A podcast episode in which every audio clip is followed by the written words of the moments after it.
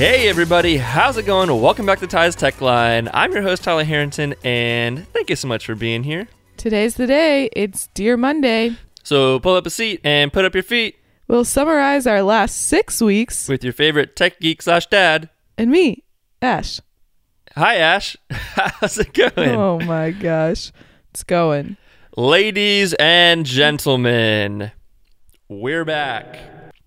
Feels good to be back, Ash. Are you excited to be podcasting again? Yeah, it's been a minute. It has been a minute. Um, everybody, hi. We uh, update on Baby Watch. We are still out here and the baby is here. We had a baby. All right. Well, that's all for this week. See you next time on uh, Ty's Tech Line slash Dear Monday. No. Okay. So last time we came to you was uh, the week before our due date, and uh, we had the baby. This week, what we're going to do is we're going to give you a really quick recap.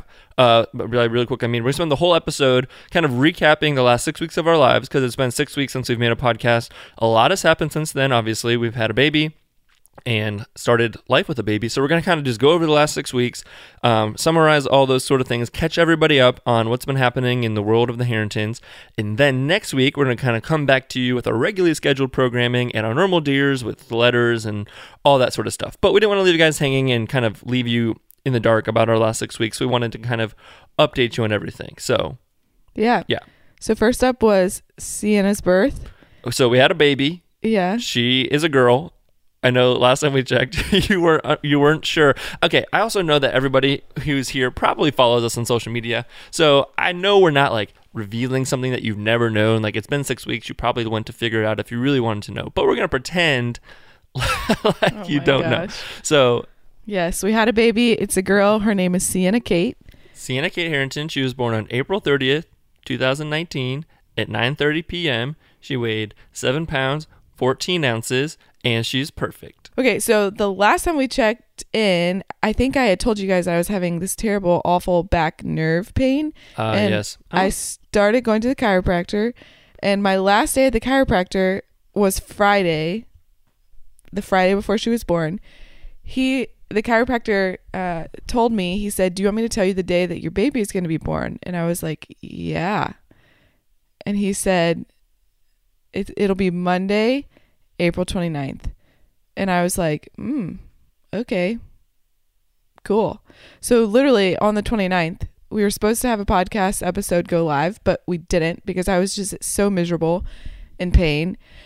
Um, and all day long, I was just like counting down the hours until the baby would come because that's what he told me. I think what's funny about, I mean, we've been saying this all along, is that leading up to everything, you don't really know, you kind of know to expect, but you don't really. So every time you like hit some level of like pain or threshold or contractions or whatever, you're like, oh, surely this is it. Surely this is it.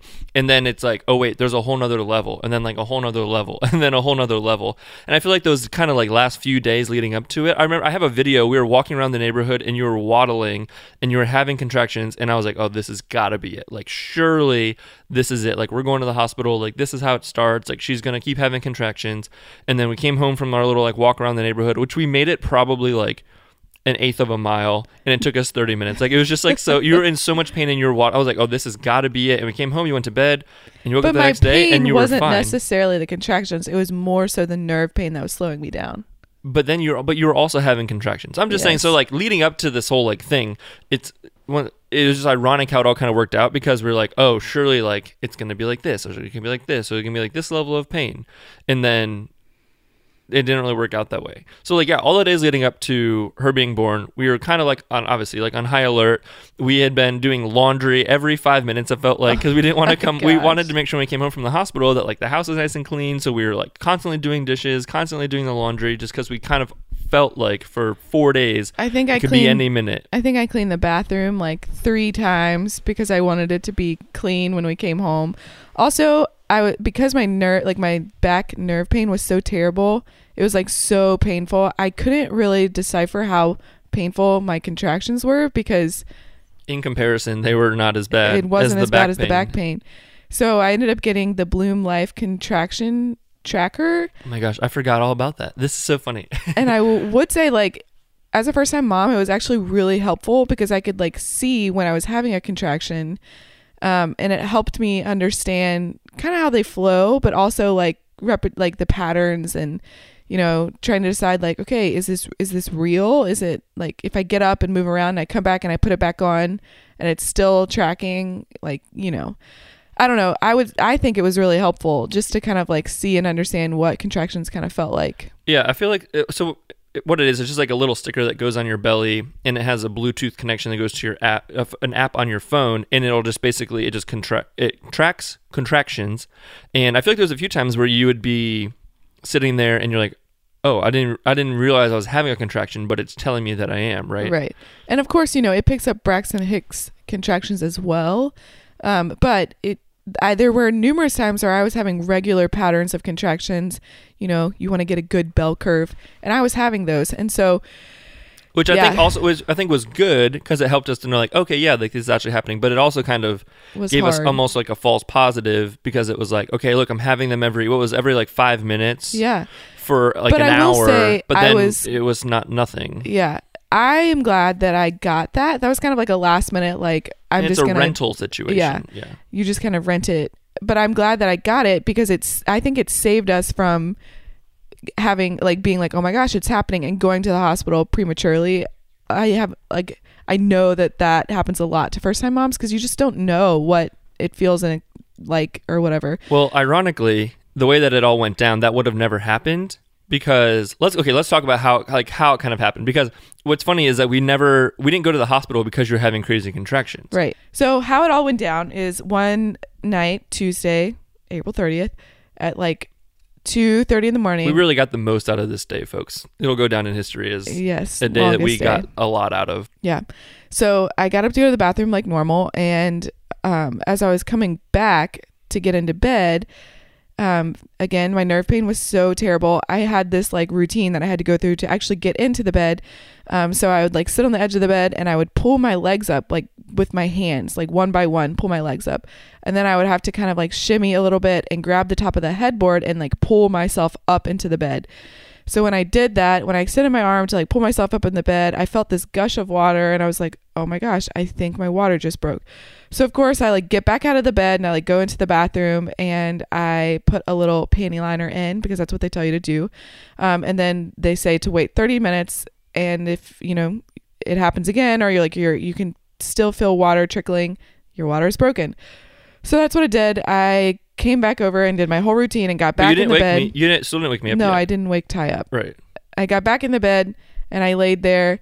Um, I really just kind of like stared at the clock. So 30 minutes go by and I get back up and I go to walk to the bathroom and it was like a big gush. And so I immediately am like, oh my gosh, Ty, my water just broke. And of course he sits straight up in bed with the biggest smirk on his face and he's like, okay. Like he was so excited. And I was like, no, no, no, this is not how it's supposed to happen. Well, I was excited because we had been again for like four days. We've been debating like when do we need? How are we going to know when we, when it's time to go to the hospital? Like, is it time? Is it not time? Is it time? Is it not time? And we even called them when she was having these like regular contractions, and they were like, you know, if you know, you, I think you're okay. Stay at home. no, they literally were said- like, you sound too normal to be having painful contractions. Yeah, it, but the contraction tracker was telling us that we were, and like all this stuff, and we're like, maybe she has a really high pain tolerance, like all these things. And I just don't like, I don't like uncertainty. But they did say, like, if your water breaks, that's a pretty much definite, like, you need to come in because, especially because Ash was GBS positive, like, once your water breaks, you need to come in. So I was glad, I was like elated. I was like, great, perfect, your water broke. There's no more questions. We don't have to debate. We don't have to wonder. We need to go in. And she was like, no, I don't know. I'm like, no, like, they said, if your water breaks, you need to come in. So I called the midwife and was like, pretty sure my water just broke. You know, I'm GBS positive. I was at four centimeters at my last appointment. Um, I was at station zero, like all the things. Should I come in? And she was like, oh, yes, definitely. Well, then I hung up and started crying immediately because I really wanted to labor at home for as long as possible. My water broke and my contractions did not start. Um, so I kind of just felt like I was just kind of annoyed. So anyways, I ended up calling my mom because she, um, with her job, she is in Tampa, Florida right now. And so I knew that it was obviously go time of some sort. She needed to be able to get here. So I called her and was like, Mom, my water just broke. Pretty sure you should come. We're So going to the hospital. Yeah. So she booked a flight to get her in by like 9 a.m. and then called my dad, who was also dead asleep. Um, Poor- and he poor answered, guy. Once he woke up, he never went back to sleep. yeah. And so he answered immediately and he was like, okay, like I'm coming. I called my sister who is also pregnant and she, She- did not answer. it's funny because like okay normally i feel like in i mean obviously everyone's birth story is different but you hear oh their water broke and then an hour later they had the baby or two sometimes not every time but like sometimes. So in our minds we're like oh her water broke that means like things It's are happening. happening. like we gotta hurry like her mom needs to rush and get here. I like texted caitlin who's gonna come photograph for us. I'm like texting everybody i knew. Like we're like it's go time. Like it's happening. And in retrospect it's really funny It looking back at it now because it was not happening. But we didn't know that. We're just like her water broke. That means in my mind, I'm like, oh, it's gonna start happening really fast after that. Especially since she was already so dilated for so many weeks. I'm like, we don't have that far to go to get to eight, like whatever. Like Long story short, I so I'm still in denial that it's happening, but I'm also like devastated that it's happening the way that it's happening. So I like had a mini breakdown and I told Ty like I want to eat breakfast and I want to take a shower and I want to like get ready for the day. So period. That's at it. two o'clock in the morning. That's what I want to do. And he was like, okay, fine. And so I took a shower and I ate breakfast and I got ready for the day. Um, and then at two thirty in the morning. we got in the car and we started driving and literally the whole drive okay so a friend had told me like you know there's nothing worse than like having your water break all over your car you know that's so gross and you have to clean it up we have leather seats in our car so i wasn't too worried but i still didn't take anything with me in the car because i was still in denial that this was actually happening so of course we get to the hospital we like pull up to a little drop off spot and i literally step out of the car and a huge gush of water just like everywhere, all over the place. And I'm like, oh my gosh. So then I waddle into the hospital with my legs spread, holding my dress out like a teepee, basically. Literally leaving a trail of drips behind. Yes. her. And I go up to the desk, and there's no one there, of course. And so I had Still to two thirty in the morning. I had to ring the bell, and I'm like, hi, my water broke. I called the midwife, and I'm here. That's all. And this lady comes out. She's like, "Oh, hi, okay." And I'm like, "I know. I look way too fine to be having a baby. I know. I'm in denial." And then I walk back to the room with her, and I just felt like everyone was looking at me like, "Oh, first time mom. Uh huh. Sure, your water broke. Yeah, we'll be seeing you in like eight hours." Like. I was just convinced that they were going to send us home. So, anyways, we like checked into the room and everything, and like, needless to say, my water had broken. And it's funny because I remember like, oh, I'm like, I can't park the car yet. I've got to come in quickly to make sure that I've got all this stuff. Like, I need to be in there. Like, I can't go park the car. I'll come back and park it in a minute, thinking we were in this like big rush, and we definitely weren't. All right, we um we took a slight pause, which you wouldn't notice because there's not gonna be a pause in the podcast, but we had to wake the little girl up, give her some some foods, and now she's all good. But she is going to be our co-host for the rest of the episode, so she's sitting right here with us. So if you hear any cute little baby noises, that's our cute little baby. So, anyways, I'm not going to divulge too much into the birth story because it's going to be on the blog. Um, but needless to say, my water broke, my contractions did not start. Now, since Ash was GBS positive, basically this just means that she has she was like higher risk for an infection. So the reason we had to go in as soon as her water broke was because they needed to give her antibiotics, um, just to make sure that the infection that she had didn't get transferred over to CC. So they say as soon as your water breaks, they have to start giving you the antibiotics, and they what they normally say is that you need to have the baby within. They like to see like within six hours of your water breaking. And they said that the max that you can go for like safety reasons because of the infection and all those different things, the max that you can go is 24 hours. So we kind of knew that when we came in, we were kind of on a little bit of a schedule, but they were more like, okay, you need to we need to make this happen fast. They wanted to talk about induction and giving her pitocin and like all these different things, and that is not what we wanted. So Ash did a really good job of like sticking up for what she really wanted and speaking up for herself. So, I asked for 12 hours of um, no medical intervention. Um, I was, I just knew that I could do it. I just needed some time. Um, so, the hard thing about a hospital, even if you're using the midwives, is that they just want it to happen. Um, and like obviously that's good and bad in some ways but i just knew that like i knew i could do it it's natural very primal my body knows what to do i just needed some time so i asked for 12 hours they thought i was crazy um, i asked what i could do that would not be like super invasive and they said castor oil so ty went out and got some um, he came back we mixed it into a protein shake i drank it nothing really happened um, they said I could take it again in a few more hours. So at 11 a.m., I took another round of castor oil. We mixed it in with some peanut butter and then lathered it on bread. Um, and that is when the magic happened. Yeah. So for those of you keeping track at home, we've now officially been there for like 10, 11 ish hours um, with really nothing happening. We've been kind of like walking around the halls a little bit. We were trying to just like keep stuff moving. And you were having contractions, kind of, but like not really. Um, well, nothing was happening. in retrospect, yeah. I mean, the same kind of contractions you've been having for like the last couple days at home. It was just really not a whole lot. So we were just like Jay chilling. I think I like watched some shows on my iPad. Ash was kind of trying to sleep, kind of whatever, hanging out.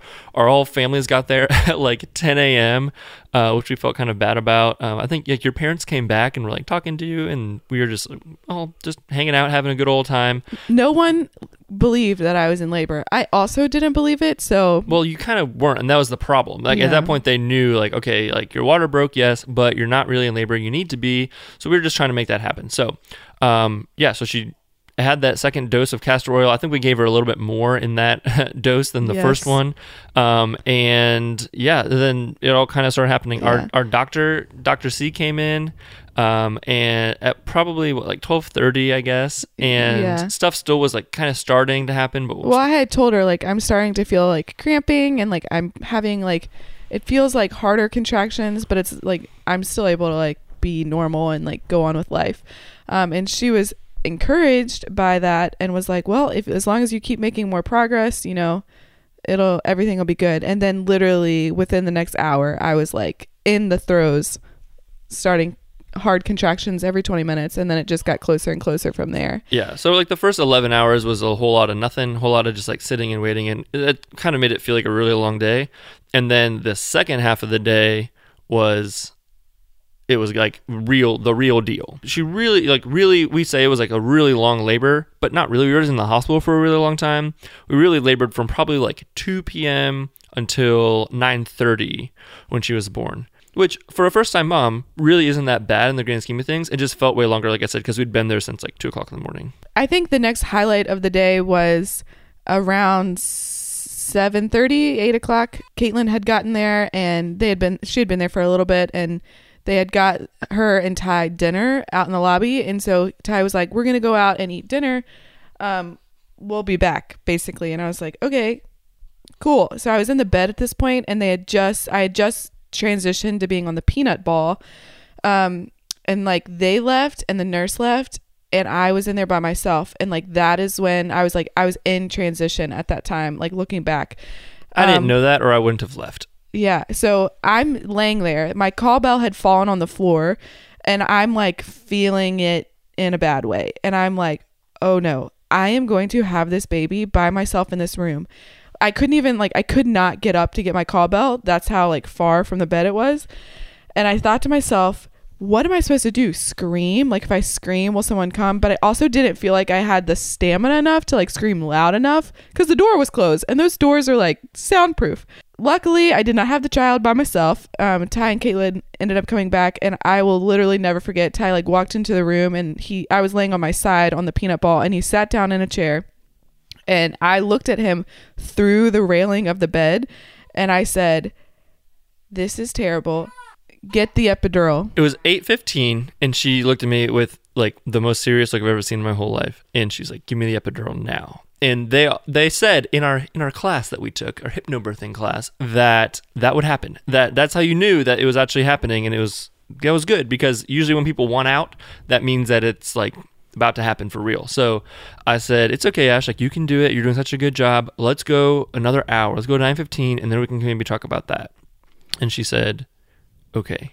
And he got up. He took a chuck pad, which is one of those like little pad drapey looking things, and he put it over the clock. And I was so mad because Oh, yeah. that was like my Well, I should have done that a long time ago because they tell you in the hypnobirthing thing, like that time doesn't matter. Like it's all going to happen on its own time. Like don't worry about the clock. If you think if you're always looking at the clock, it's going to make it seem like it's taking forever. The you're supposed to just kind of like drift away into this like state where you're not really like aware of time or space or like anything that's happening. You're kind of just like in this zen place. Well, So, I was wait, before we- there. I was definitely yeah. zenning, but I was also like done. Before we go any further, uh, let's talk about that just really quickly, Ash. Because going into this, we were coming in with the hypnobirthing approach, which basically just like focuses a lot on breathing and like It's eliminating fear from the whole birth process and it's really trying to take you into a meditative state and helping you basically you're just like relaxing through birth instead of tensing up and being fearful about what's happening or being in pain you're relaxing your mind and your body um, and it's really helping push the blood to the where it's supposed to be going because when you are in pain or fearful it sends blood to like organs that are essential or muscles that are essential like your legs or your arms or your head or whatever um, and your uterus is not necessarily an essential organ but you want the blood to be flowing there for during fight, yeah, during fight or flight, and your body's think like in a fight or flight mode. It sends all the blood away from your core to like your muscles and stuff to fight or run. Um, so the whole thing is just to relax. So how do you think that that went, Ash? Like I know obviously coming in, we kind of had like an idea. The whole day didn't, the first like twelve hours of the day didn't start off nearly how we expected it to. But I think once you got into like the throes of like the actual painful labor part, how would you describe your like experience? And, Yeah. I would say like I'm really glad that we did hypnobirthing. I you know, you can download these affirmation tracks and basically you just listen to them over and over and it really does help you focus and like relax. And I would say that I was probably in the most relaxed state that I could possibly be in uh birthing. Um I would do it again. I think that it really helped me have control. Actually, after Sienna was born, that's what the midwives said to me. You know, we went through three different rotations of midwives because we were there for so long. Um, but the last uh, midwife that was there was like, wow, like you just had so much control and you were just like so relaxed. And I was like, that was the whole point of hypnobirthing. Um, and it really did like help me have more control over my body. So I would say, like, yeah, definitely, I would do it again.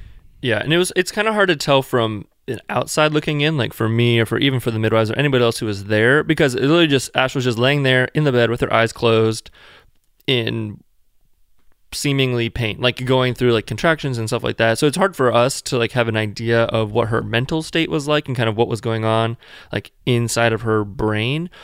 Because on the outside looking in, it just looked like she was kind of laying there. Um, but it after obviously having talked to her about it and all that sort of stuff, it is cool to know that she was that it was in that like mental place for her and she was in that relaxed state and that was why like I covered up the clock and all that sort of stuff and then I will also say, like, once I had gotten to 10, like, I wasn't like screaming or seething in pain. Um, the second to last midwife that we had said to me, you know, you can be audible, you know, you can have, you can like vocalize like through it. Um, but a whole, like, the whole part of hypnobirthing is really just to like, you know, you, you breathe and you just like go through, they're not actually called contractions in hypnobirthing, it's surges. And you just kind of like ride the waves. So I had been doing that and like I was breathing like through the surges and like really just like uh, just like in control of like my body. Um and up until 10 centimeters like i wasn't vocalizing until 10 centimeters. And it wasn't screaming when i was vocalizing. It was just kind of like voicing through we have the audio. We're gonna insert a little clip right oh here. Oh my gosh Just no. kidding, just kidding, just kidding. Uh, yeah, no, but then they do say in the hypnobirthing, once you get to the very, very end, obviously when like the pushing part comes, that you're it changes from that like pure relaxation state into a more like very intentional pushing with intention kind of situation, so that you're not just laying there. You're not you can't be relaxed obviously through the entire thing to like the pushing part like there needs to be some whatever but it's a lot about just like letting your body do what it's supposed to do letting your muscles do what they're supposed to do and all that sort of stuff. So it sounds like really woo woo and like kind of out there but the way that ended up happening for us and in our like situation it ended up being not so woo woo and more just sort of like relaxed and whatever. So i think the way that it ended up working out was perfect for us in the amount of like woo woo that we wanted to have in the process, but at the same time allowing you to have that relaxation and have that like good mindset and positive mindset going into everything. yeah sienna was born that well, was the so kind of yeah, so eight fifteen. So I was like, let's not do that. Let's l- how about a bath? Because she had never tried the bath, and she had talked about the bath a lot, like leading up to that. So I was like, I'll, I'll call the nurse and we'll have her come in and draw you a bath.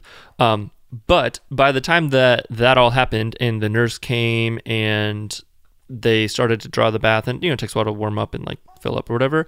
Uh, we never we didn't make it that far. Well, because I said like Ty, I have to push right now, as soon as he, I said like, okay, let's do the bath. He got the nurse. He came back over, and I was like, I have to push right now. And he was like, There's no way. And I'm like, No, I'm pushing. I'm pushing right now. I was like, okay, well, don't do it yet. Hold on, we got to get Caitlin because Caitlin had to go pump, and like the midwife wasn't there, and like all that stuff. So I was like, oh, okay, hold on, hold on, which I know is not really possible. Yeah. but- So I would say getting on the peanut ball like really sped things up. I went from like a six to a ten in like And less the, than an the hour. The peanut ball for anybody who doesn't know is just like it's like an exercise ball. Then instead of being round, it's shaped like a peanut. So it's made out of the same material as like an exercise ball, but it's designed to like go between your legs. Basically, it just allows you to like keep your like hips and stuff like spread open as you kind of put, wrap your legs around this ball.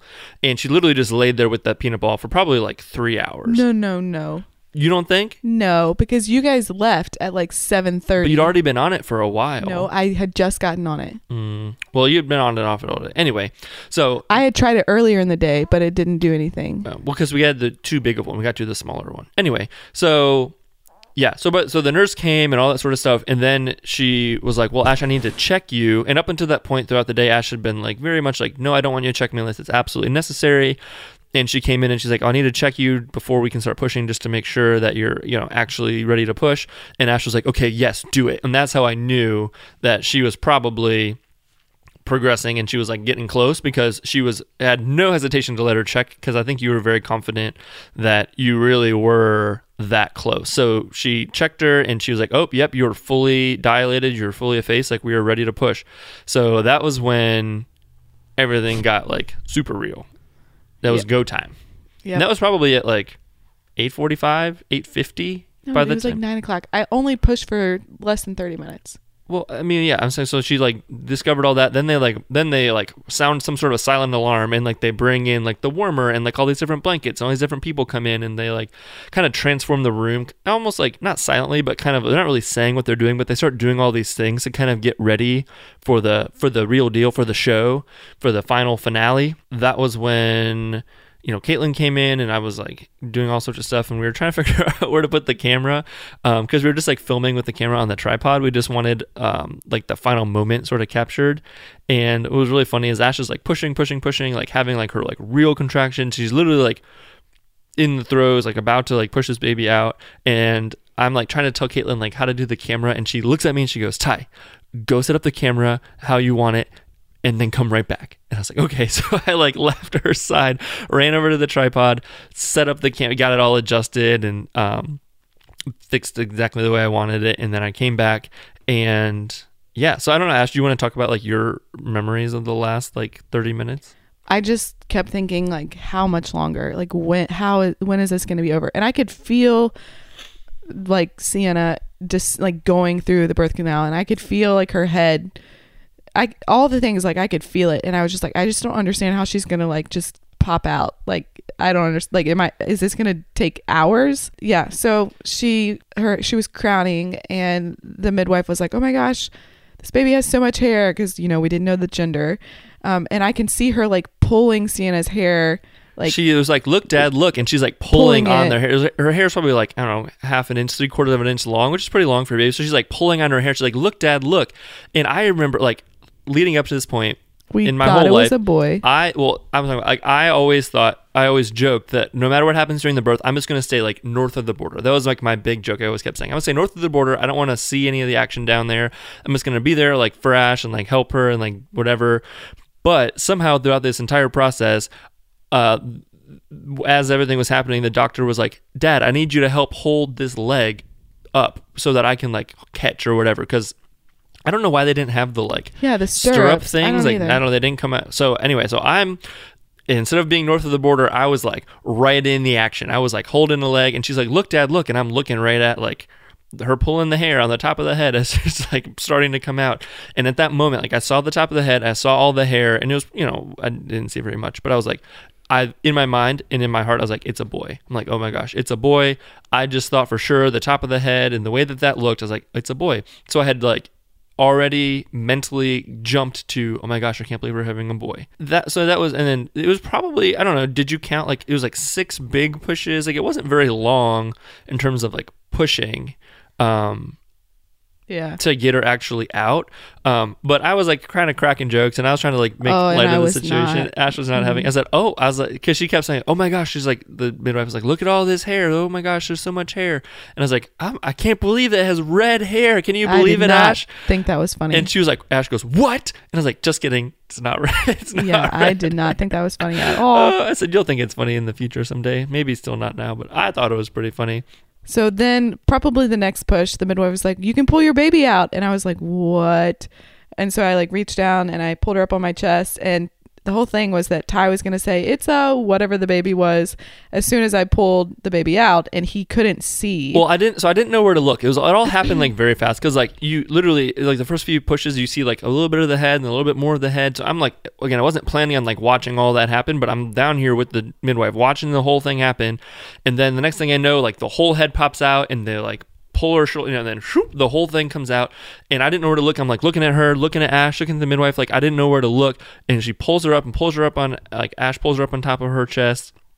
And it all happened like really fast.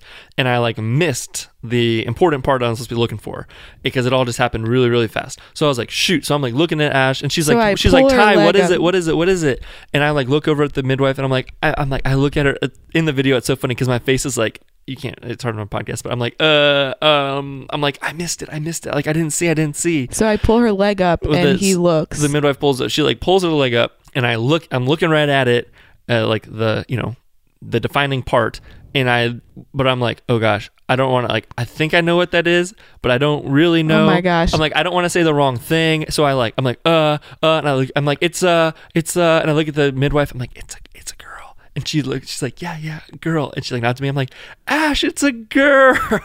and then I didn't believe him, so then I pull her leg up and I look for myself. And she was like, "What?" She like didn't because I Yeah. like I said I had thought for sure it was a boy for like the four minutes prior. Well, my whole family had thought it was a boy the whole time. a time. lot of people thought she it was, a in my boy. belly. Ash thought it was a boy for sure. I and I was like, "Oh my gosh!" Like it's a girl, and Ash was like, "What?" And I was like, "It's a girl." And then I cried, and that was that was it. She was she was here. she cried like she screamed like right away. You know she made noises right away. Because that's always my also fears like when they're born and then they don't make any noises for a second and you're like i hope everything's okay. But she was great. And we looked at her and i think one of the first things ash said to me she's like ty she's actually cute. She's really cute. And i looked at her and i was like yeah she is actually really cute i think. Because I also had this like fear, not fear, but I had thought a lot about what would happen if she was born, or he or she or whatever, baby was born, and they weren't cute. Because I just feel like, you know, if we're all honest, we all got to be honest with ourselves. Some babies are just, they kind of are like weird looking, especially when they're first born. You know, they're a little squished. Oh my god! They got a little bit of a like weird situation going on, and that's fine. You know, I believe that all babies will be cute. But her the- head was in the long perfectly round, and she she was Yeah, really she cute. like wasn't swollen. She didn't. Her head was great. She had all this hair. She was like so cute. And uh, maybe I'm just like this because I'm her dad and I have to say that. But I really do think that as far as babies go, like she's a very very cute. But yeah, and then it was like, oh my gosh, she's here. It happened. It's a girl. It took me probably like an hour to have to be able to switch from saying it to she. And was it right there? Like, when did we decide what her name was going to be Sienna? Like, I literally turned to you and I said, "Is her name Sienna Kate?" So we had decided on like specific, like we had names basically, and we had decided like these are our names. And I had said if she if if it's a girl and she comes out looking like Ty, like dark skin and dark hair, it's Sienna Kate. If she comes out looking like me, you know, like olive skin and no hair, you do not have olive skin. I'm sorry. she would have a different name. I do so have olive skin. You think? What would you consider it? I think I have olive skin. I think you have like normal skin. oh my gosh. I wouldn't describe it as olive, but anyway. Yeah, so I then turned to felt like then I I- felt it was a lot of pressure. She's like, "Is her name Sienna Kate?" And I was like, "Oh, oh, I." yeah." I'm like, oh no, "Oh my gosh!" you said, yeah, I Well, think so. okay, internally in my mind, I was like, "Oh my gosh!" I'm like, "We actually have to make a decision because we had talked about on the podcast. We had a few boy names that we, but we were like most torn on a boy name, and we were nervous because we thought for sure it was going to be a boy, or Ash thought for sure it was going to be. I really had no idea. Although I will say now, Oh publicly, I can say secretly, I wanted it to be a girl because I just kind of knew and thought that I would do better with a girl, especially for the first one. It's not that I don't ever want a boy, but like I knew for the first one that I would just do better with a girl, so I was kind of secretly hoping it was a girl, and she was a girl. But yeah, we were torn about the boy name. We weren't really sure, but we were we had Sienna was like our number one girl name, and it was probably like eighty five percent sure it was gonna be Sienna, like fifteen percent sure it was gonna be something else. Right. And So, anyways, it she, she has Se- dark hair, dark skin, and she definitely she is Sienna Kate. yeah.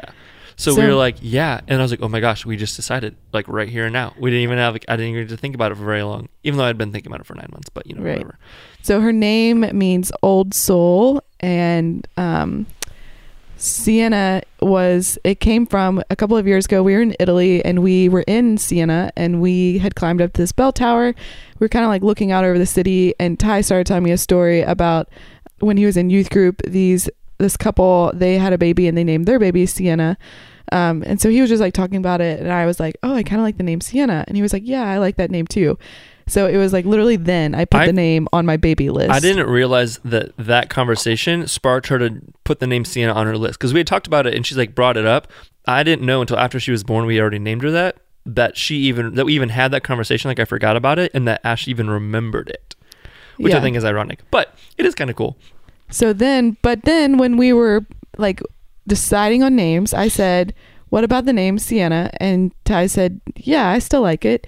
And I said, "Well, what about the middle name Kate, like Sienna Kate?" And he was like, oh, I, "Yeah, I like it." And I was like, "You know, we can call her Cece when she's little, but when she gets older, we can call her SK." And he was like, "Oh, I love it." I love like nicknames and for some reason I'm just like like Okay, I love nicknames. Ash loves nicknames. but I like letter nicknames, which is like weird. I don't know, but like the idea of calling her SK when she is like 16, I just really love that. Like I'm like that's so awesome. Especially like even if I'm the only person, if just like her dad calls her SK and nobody else, like I'm okay with that. Or if all her friends call it too, I don't care.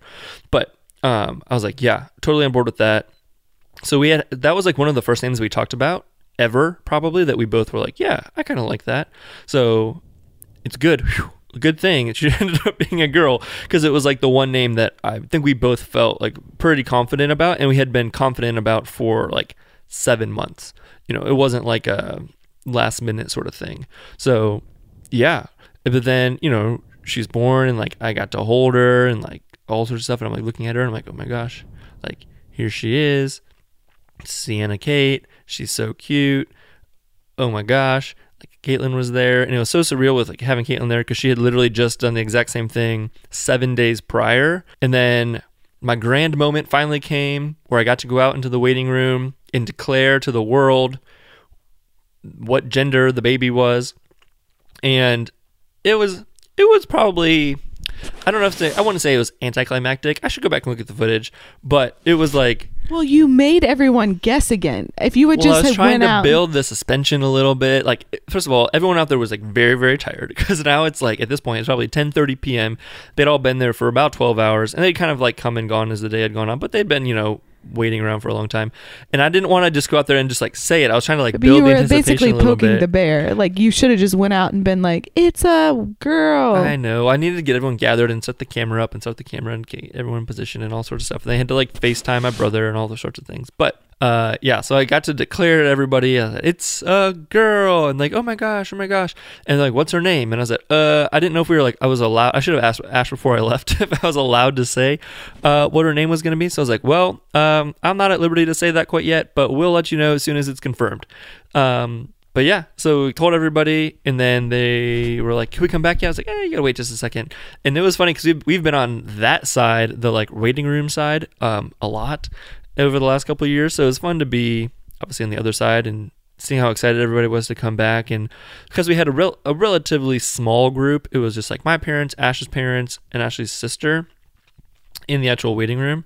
Um, we were able to have everybody come back all at the same time. They kind of bent the rules for us a little bit because it was kind of late and there was like four or five laboring women in the waiting room Oh yeah, waiting was- for a bed. It was a bumping day at the uh, labor and delivery floor, so they had yeah they ran out of rooms and uh, people were laboring in the waiting room, which is crazy. so they moved us up to the postpartum floor. Wait, Um, everyone came in and got to see her, Yeah, yeah. and it was funny because like both of our dads were afraid to hold her at first. We were like, Grandpa or like whoever wants to hold her, and they're like, Oh no, wait, they, they wanted to like let other people hold her first, and then they all, finally they did, and they both were like smitten. yeah. It's funny. It's just funny to watch people hold babies for the first time. And I don't know, do you have any distinct memories from that? Do you remember any of that, or was that all kind of like yeah, a I remember like my sister and mom came in first, and my sister started crying immediately, and I was like, "Oh no, I'm not well." pregnant. Don't Yeah. in case you forgot, her sister's pregnant. So it was funny because it. I'm sure she was just having visions of her doing this six months from now. And she didn't know what she was having at that moment either. So Yeah. she, we, she was like, "Oh my gosh, it's a girl!" Like just shocked.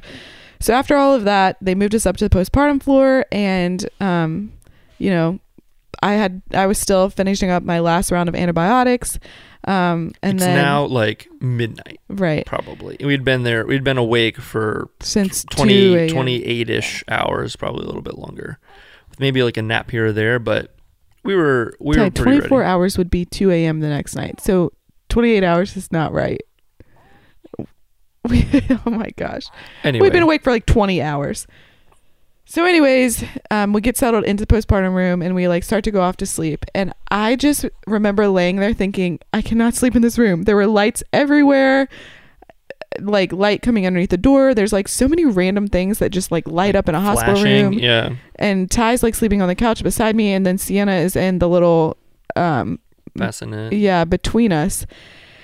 And i was like i am not gonna sleep. And i was so i tried so hard to like just shut my eyes and just like sleep. I really wanted a sleep mask. Like that's what i'm literally gonna tell everyone who like goes to give birth at a hospital. Like bring a sleep mask that's like all i wanted i'm like if i could have had a sleep mask i would have slept so much better so um, this is where Ty's sleeping anxiety Oh, or gosh. surrounding the child started. So, you know, when you bring him back, you know, you're super excited, but at the same time, you're like, uh, I don't really know anything about newborns, and you're never, uh, I've never been around a like four hour old baby. So, you know, like she said, we had the bassinet there, we're sleeping or away or whatever, and she was making these like not wheezing noises, but you know, it's like it sounded to me as like an untrained person that she was having a hard time breathing.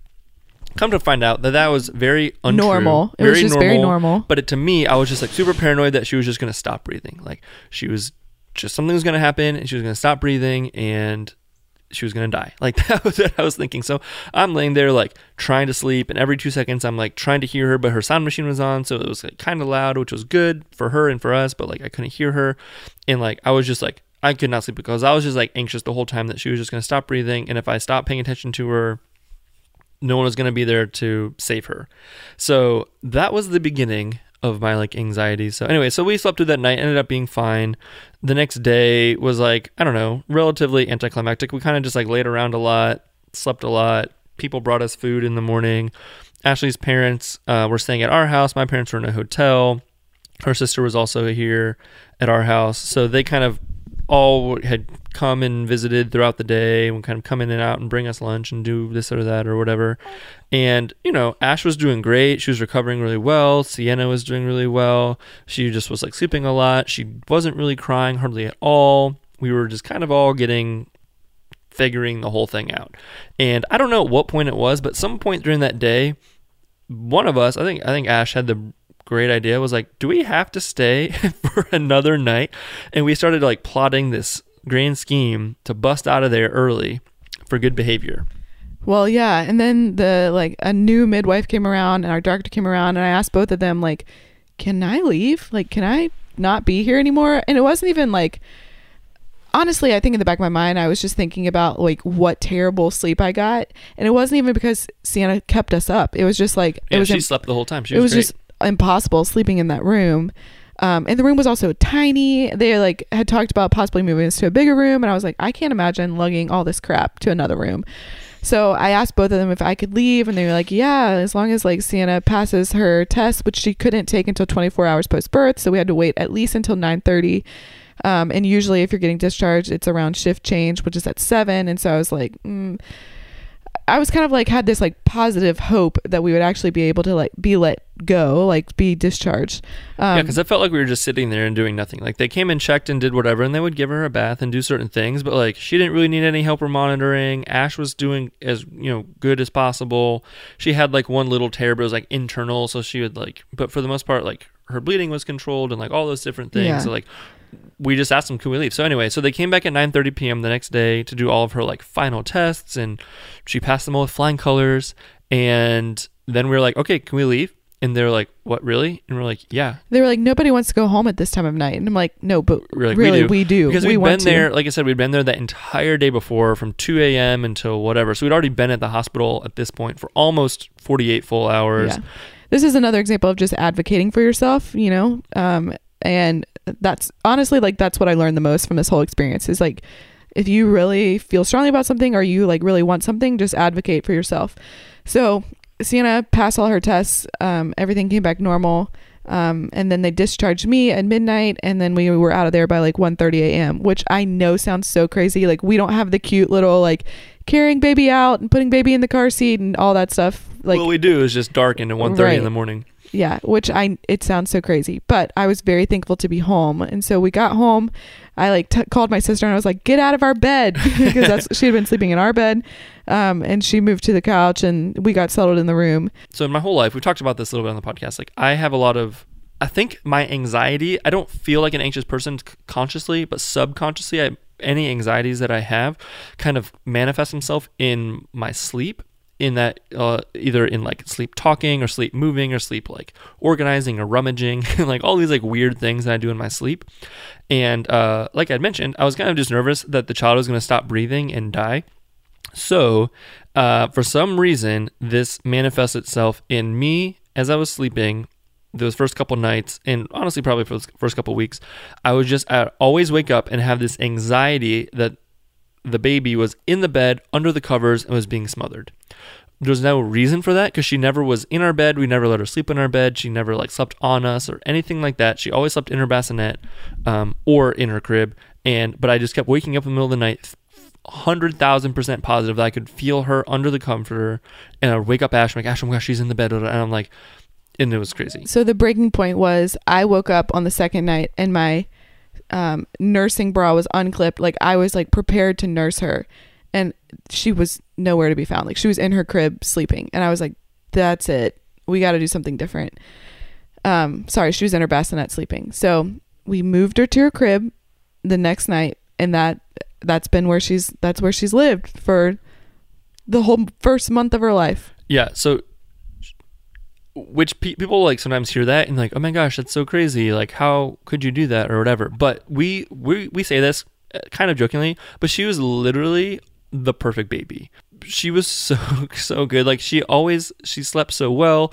She ate so well the first couple nights. I mean, yeah, she'd wake up every like three or four hours or whatever, which is normal for you know for babies but like she would wake up we'd feed her she'd go back to bed we'd wake up she'd feed her she'd go back to bed like she was just so good and it didn't really make sense to have her in our room like it wasn't saving us any time we weren't waking up eight times throughout the night and having to just like It was actually harder for me to like get up and like lean over the bassinet and pull her over to like nurse her than it was for me to just get out of the bed and walk the 10 steps down the hall to her room. And did we talk? I don't know if we talked about this or not, but like, um, our friend Becca owns Little Z Sleep, and she's a pediatric sleep consultant. And so we had gotten her pediatric or like what are they called? her Newborn newborn course. sleep course. Um, so we had a plan from the moment we brought her home for what we wanted to do with her in terms of sleeping and her routine and all those different things. And when they're super super little like that they obviously they can't have like a full on like schedule you know they're not you know their brains just like can't handle that but we did have at least like a game plan going in so we would definitely highly suggest to anybody out there who has a child who of any age really who has a hard time sleeping check out becca's stuff she has so much amazing content out there on her she has a podcast and all sorts of stuff but she has a bunch of courses as well but the pediatric sleep one no, the, newborn. sorry, Why do you keep saying pediatric? because the newborn sleep course was so great for us. It helped me as like a person who doesn't have a ton of experience with babies know what to expect, like kind of know what to do. It gave us a general framework for how to like treat her and what to do with her and what not to do with her and all these different things. So it was so so great to have that and like we said she did such a good job and she started not sleeping through the night, but you know, she slept so well from the very very beginning. And the whole kind of premise behind her thing is just like they only need to be awake for 45 minutes at a time. So whenever they wake up from a nap, start a timer, they're awake for about 45 minutes up to an hour and put them back to sleep again. And just knowing that and having that framework in my mind made those first couple weeks so so great and so easy because that was what she would do. She would wake up, you wait 10 minutes, you so feed she was pretty much on her- a routine because she was waking up at the same times every day about and then sleeping for the same amount of time, usually like two to two and a half hours, um, and then eating and then that whole thing. So it was very regimented. So we felt very like rather than feeling like crazy and like all over the place, we felt very equipped and prepared. We knew it was happening. We knew what she needed, um, and we just did it. And I think that has a lot to do with like why she has such a great temperament. She's just been so easy, and I know that sounds crazy. And a lot of it is just like luck. Like we just got Yeah. kind of lucked at that she's a really great baby and she hasn't had any like problems in terms of being like colicky or like any of those things that you hear about with newborns and stuff that causes them to just like scream or cry or have a hard time eating or whatever. Like we get we know that we're really lucky and we're really thankful that she's been such a good little baby and that she's done like all the things that we've hoped for her to do and everything has kind of worked out the way that we had hoped and planned and all those things. But so yeah, so sleepwise she's she slept in her crib every single night since that first night. Um, we've never really had any issues with like getting her to fall asleep or like anything like that. And we're really, really thankful for all those things because, um, you know, her, so Ashley's family was here, like we talked about, and they stayed for a couple days after she was born. And then her dad had to go back to work and her sister had to go back to work. Um, but her mom stayed for the entire week after that. So her mom stayed up all the way up until I think May 18th was when her mom finally went back to Tampa. Um, so she was born on the 30th. So her mom was there for the first, you know, like two, two and a half weeks, um, which was nice, you know, having her there as somebody extra. But honestly, like our approach to the whole thing is we wanted to be in control of like her and like do her routine and like do all that sort of stuff. We didn't really want anybody to do that part for us because we knew we were going to have to do it ourselves anyways when everyone left. So we really just needed help externally, like with the house or laundry or the yard, like all those things. Yeah, and I, again, I noticed it would have been very different if she had had like a lot of problems, or we had had like a bunch of sleepless nights in a row, or whatever. But we had figured out a really good system so that we both got you know a good amount, you know, five or six hours of sleep every single night. I don't. There's maybe one night where we were really, really sleep deprived or something like that. But for the most part, you know, it was great just to have people there to help with maybe some like cooking and like basic stuff. Or we need someone to run out and buy something and come back, we could stay here. Um, but like I said, we as far as the baby stuff goes, we wanted to handle as much of that as possible. So yeah, so the first couple weeks with her at home were really great, and you know the transition was you know as smooth as could possibly be. And it's funny how quickly we kind of just adapted that to being our new norm. And you know it's hard it's hard even now to like think about what our life was like before she was here Uh, because we've just gotten so used to having her around and obviously when they're really little they do they definitely sleep a lot. So we kind of just live our life around her 45 minutes to an hour increments of being awake and you know she wakes up and we feed her we change her diaper and hang out for a few minutes. Ash feeds her and then she usually has about you know like 15 20 more minutes of being awake where we can kind of just like play with her look at her google at her take pictures of her do all those different things. Google. Goggle google gaga i don't know look at her take pictures of her and then she goes back to sleep and then repeat So apart from that, a lot of other things have happened in our life. Um, my sister graduated from grad school, um, and we packed up Sienna and we took her right on down there at VCU, which is she just like 10 days old 15 minutes from our house. Um, and she wore her little headphones because it was super loud in there, and the clapping was startling her. Uh, okay, that's a question people we actually get a lot from people is like, what do people like? What are we calling her? Like Sienna, blah blah blah. So we call her CC pretty much all the time. Um, I don't know if that was necessarily like our plan from the beginning. Like we knew that we wanted to use CC as a nickname, but uh, we kind of thought that her siblings might call her CC or whatever. We thought that'd be cute if she had a sibling someday.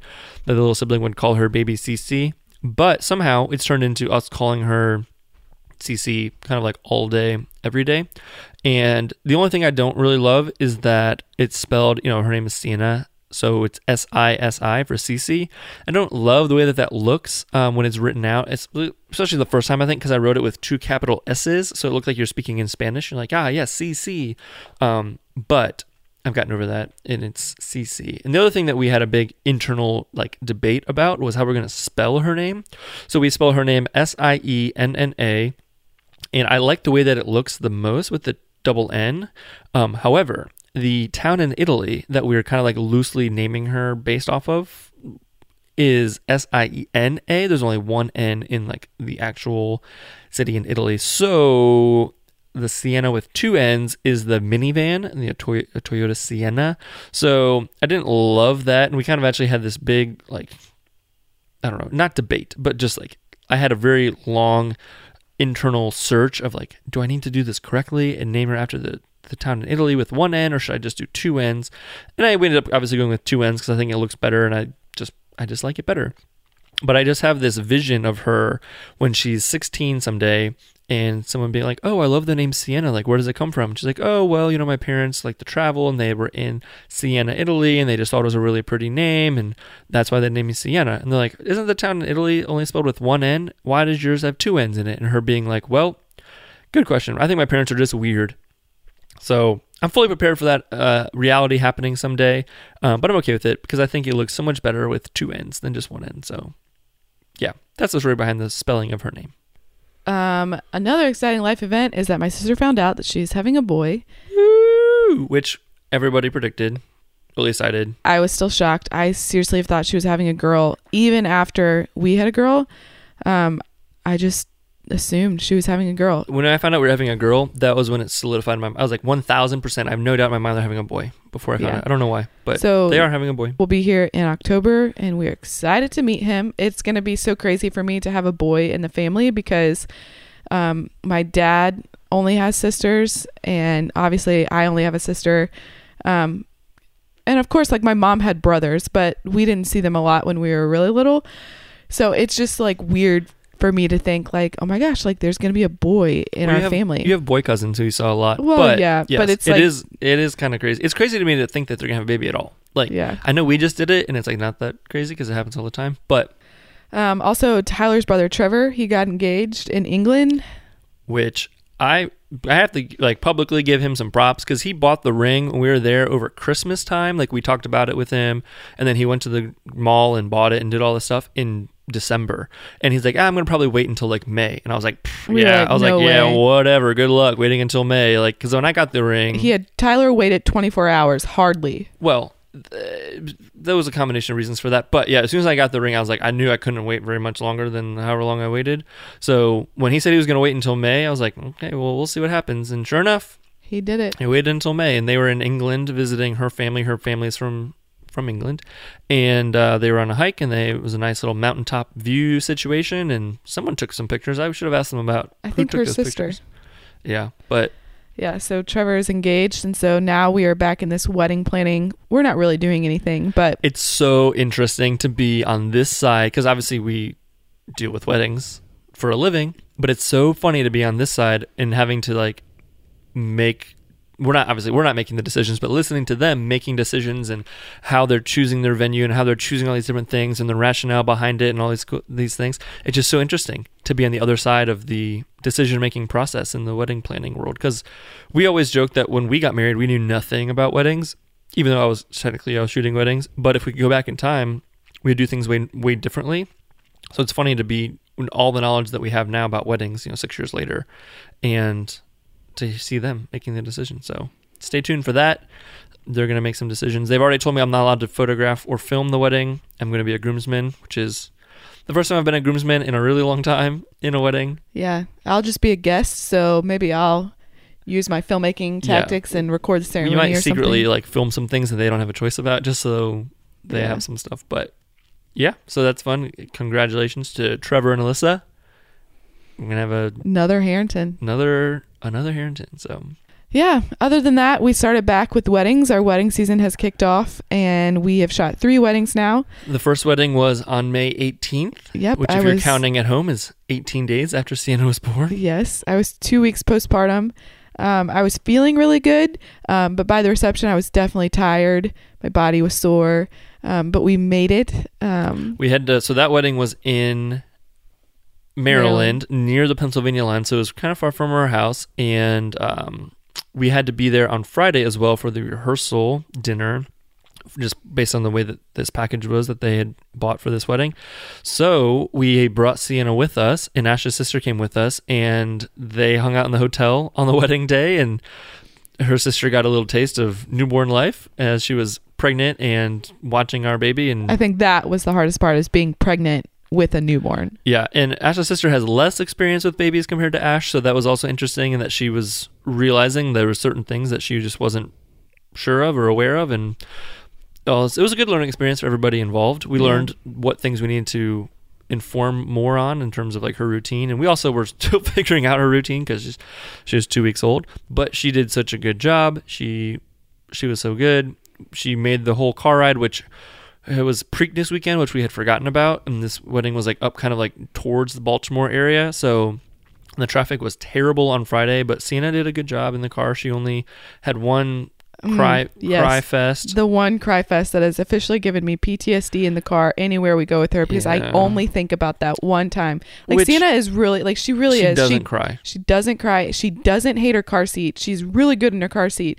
But it was like a combination of like we had been in the car for a while. We were also like because it, we didn't real like we had like buffered in a lot of extra time, but not three extra hours. Yeah, like we tri- did not plan for three extra hours Yeah. um, of travel, and so it was just mildly mildly stressful. And so she had been asleep, and she startled herself and woke up. And I think it was like a combination of being startled awake and realizing she was locked into her car seat, like she couldn't really move, um, and she had gotten hot. It was just She only cries. She only cries if she has like a dirty diaper. She'll cry. If she's hungry, she'll cry. And if she like needs her pacifier, she'll cry. But she And doesn't like really needed, cry. But it was like a combination of like all those things. Like she was hungry, she needed a diaper change, she was hot, she was stuck in the car seat, like all these things. And it was the first time that she'd ever probably like, experienced all those things at one time. So she had like a little meltdown, and she was like screaming louder than we ever heard her cry before. And, and she had real tears. she- yeah, and Ash and I'm sitting beside it. her and I lost my mind. And so that's really unfortunate that it happened then because I that was like our first experience really in the car with her and um like for a long distance. And so it's kind of it scarred me a little bit. I like we get in the car and I have that flat it like flashes through my mind. And I think like this this could happen again. And if this happens I'm not going to be okay. So in, in her defense, it was literally only probably for like 30 seconds or so. Like it wasn't that long of a time. Like we, she probably would have calmed back down if we had given her a little bit longer. But I understand why it was like super impactful for you. So yeah, all in all, like she actually did a really good job. It was harder on Ash than I think she had anticipated, but it ended up being fine. Uh, do you want to tell the poop volcano story? once we finally got to the Five um, hours later, the supposed to venue. take two hours to get there. the venue where Five they were getting married, we were actually staying at the venue. They had these little like houses in the back or whatever. So we were staying in one of the houses and we were trying to figure out a way that we could like maximize time because we had to hurry up and get to the rehearsal dinner. Um, and so my sister was like, "Oh, you should just like nurse her while Ty's checking in." And I was like, "Oh, that's a good idea. I'll nurse her." So I like pull her out of the car seat. I'm like, "Actually, I should probably change her diaper first before I nurse her." So I go to like start trying to change her diaper, and in your soon- lap. So she has Yes. she's like sitting in the car still. She has like the changing pad on her lap, Sienna like in her because between the her car legs. is like packed full around me. yeah, yeah, yeah. Yeah, so I couldn't really get out of the car to do all this. So, anyways, I go to like take the tabs off of her diaper, and I'm not kidding. It was like explosive volcano poop went everywhere. Like I, just, I am very lucky it didn't go in my mouth. Like that's how direct. it was very directional. So I'm like, oh no, I have poop all over me. Sienna has poop poop all over her. My sister is dying laughing. It's like running down, like dripping off of the like changing pad. It got on her pillow. It got like in her laptop bag. Like it was pretty Yeah. gross. So But we I sacrificed was the pillow. inside, and I had no idea. Like everything was hunky dory. We got there. I thought it was great. Sienna was sleeping. I went inside for five minutes. I came back outside. Her sister's like crying. She's laughing so hard, and I was like, oh no, what happened? And I like come around the corner and I look, There's and Ash is just sitting there, and she's like literally covered. Sienna's just smiling away, happy as could be, and there's just like just poop, poop everywhere. everywhere. Um, but So it was fine. we sur- figured we survived that. We made it to the rehearsal dinner on time. It was great. Yeah. It was just, it was just funny. But we survived that day. The wedding day went great.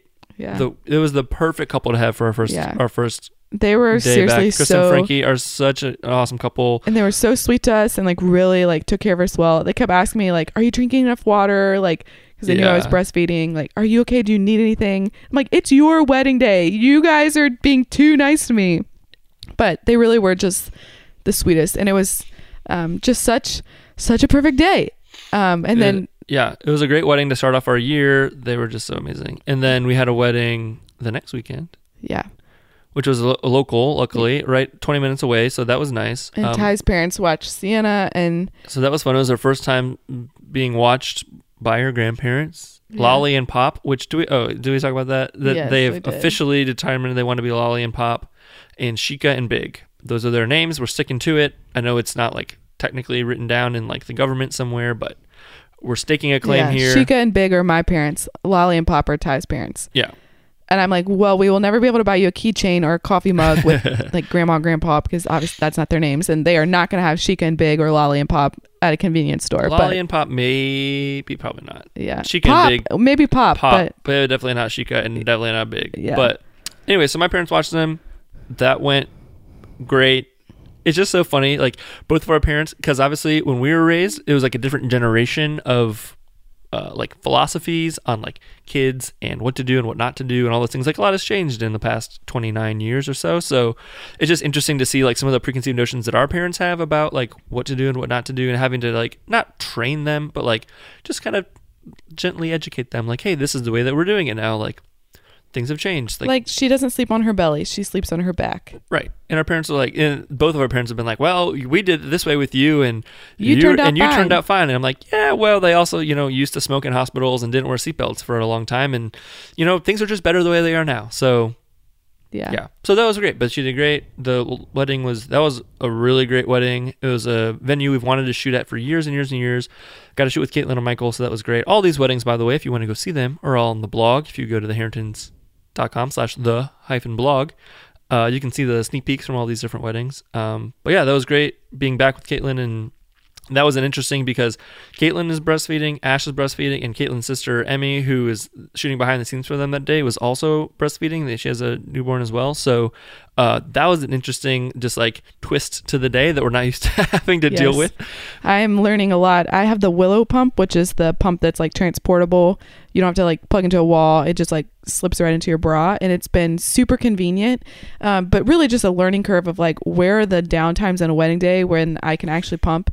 So the past couple weddings, we've had a ceremony and reception venue switch. You know, it's like two different venues. So I've pumped in between uh, traveling to one venue to the next, which has been convenient. And then again at dinner, like I'll pump again. But that has been a learning curve. Pumping is not my favorite thing in the world. I have an oversupply. Um, I'm like reining it in now. Six week postpartum, I've like figured out a way to like slow it down a little bit, um, which actually requires me to pump less. So it was a painful few days, but I think we're kind of on the upswing now. Um, but yeah, apart from that, things are going really well. Um, I think I was uh, kind of expecting everything to just be terrible, awful, and like Not terrible, but just like not sleeping. More difficult, yeah. and it has not been that way. Like everything in life still feels really normal. We just have a new somebody in our house um, who requires like our attention and stuff like that. Um, really i think the thing that i'm like really thinking through the most now is kind of like what is my life going to look like now as a mom and as a business owner um, and that's where i find the difficulty i've been telling a lot of friends recently that I there's like no problems like being a mom and like having Sienna. Like Sienna is perfect. Like I, everything is great with her. It's just like adult life things that I'm like struggling the most with. Like, you know, balancing like, okay, so what am I gonna do business wise, or you know, what are we gonna do like in our life? Those type of things have been like way more like, oh my gosh, I don't know. I feel so lost. Like, where's my direction?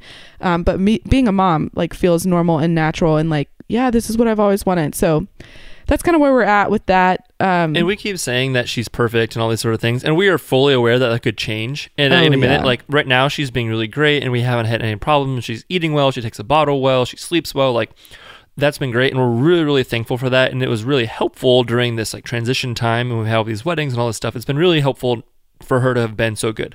But we're also well aware that that could change, and that something could come up, and as she gets older, you know. She goes through different swings and transitions Right. and whatever, and that she won't necessarily be this perfect and good forever.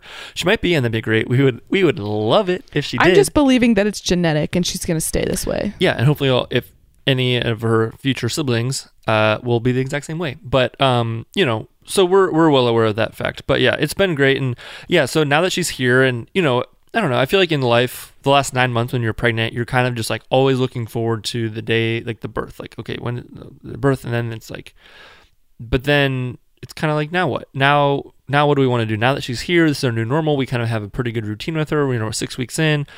Yeah, like Ash was saying, okay, now how do we want to continue to like live our lives and continue our own like personal lives and things we want to do with her obviously part of the equation but like what does that look like in terms of business and Yeah. relationships and friendships and all those different things And I think, you know, you're preparing for um, to have a baby.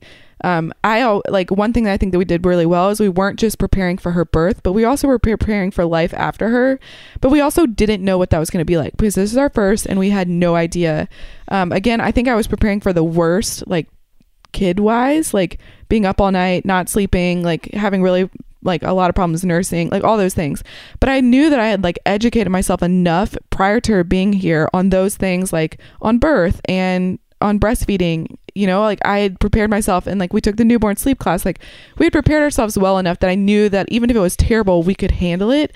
Um, but now it's like not terrible. And I'm like, now what do I do? Um, so that's kind of where we're at. That's what the last six weeks have kind of been like for us.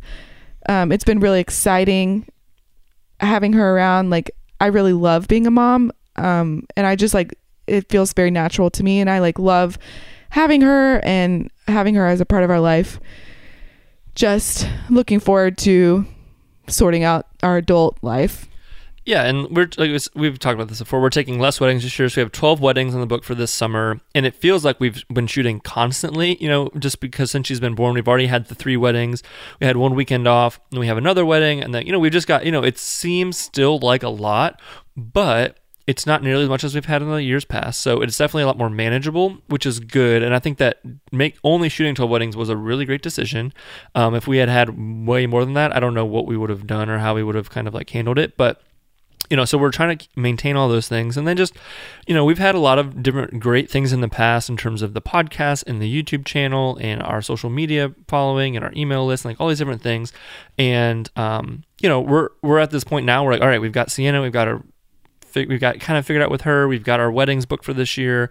Now we just need to figure out, okay, what are the other things that we want to do? How do we want to spend our time? What is the best way for us to kind of push our business forward? What is going to be the most beneficial? And it can honestly can feel really daunting looking at all these things we've kind of like overarchingly done in the past and say like, okay, I want to do all these things. I want to do all of them again. I want to pick them all up and start them all again. But in reality, like that's not very realistic. So we're kind of just trying to ease our way back into everything, kind of pick one thing, do it really, really well, pursue those things, and kind of just, Ash said, just kind of figure out where we want to go from here and what we want our life to look like now that we have Sienna and um, and all that stuff. But yeah, we've been we've been loving it. We've been loving the the life with her so far, and we're really looking forward to what life is going to be with her and in the future. And you know, we just keep looking at ourselves and being like, I can't believe that she's ours. Like I can't believe that she's ours and she's ours forever. Or I just can't believe we have a child. And I can't believe she's so cute. Yeah, that's true. Ty says her buns are cute, and I'm like, I don't think you can say that for the rest of her life. Well, when you say it like that, it sounds weird, but it's just it's more endearing when I say it. But my number one goal is to not talk baby talk to her. Well, I think I have some recordings from the last couple, like last hour of you doing that. Well, so. I talk. I I've started to like really think about it, and so I like catch myself.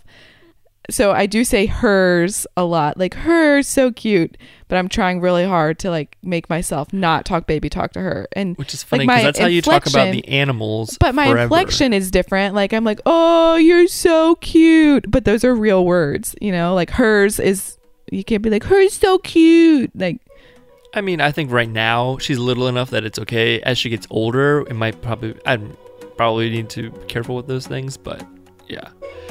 Okay, so I think that's all we're going to talk about for today. I know this is going to be a longer episode, um, but obviously we're trying to catch you guys up on like six weeks worth of life and Sienna being born, like all those important things. So, um, thank you guys so much for sticking with us. We have really missed doing the podcast the last six weeks, and um, we had joked about doing it like when Ash was in labor and recording a podcast episode and all these different things. But um, we're really excited to finally be back.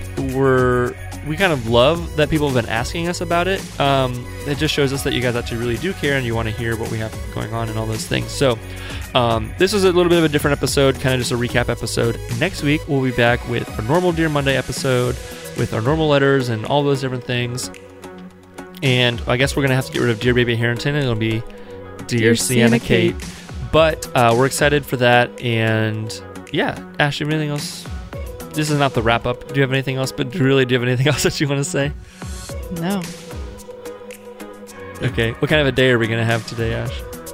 A productive day. Have a productive day.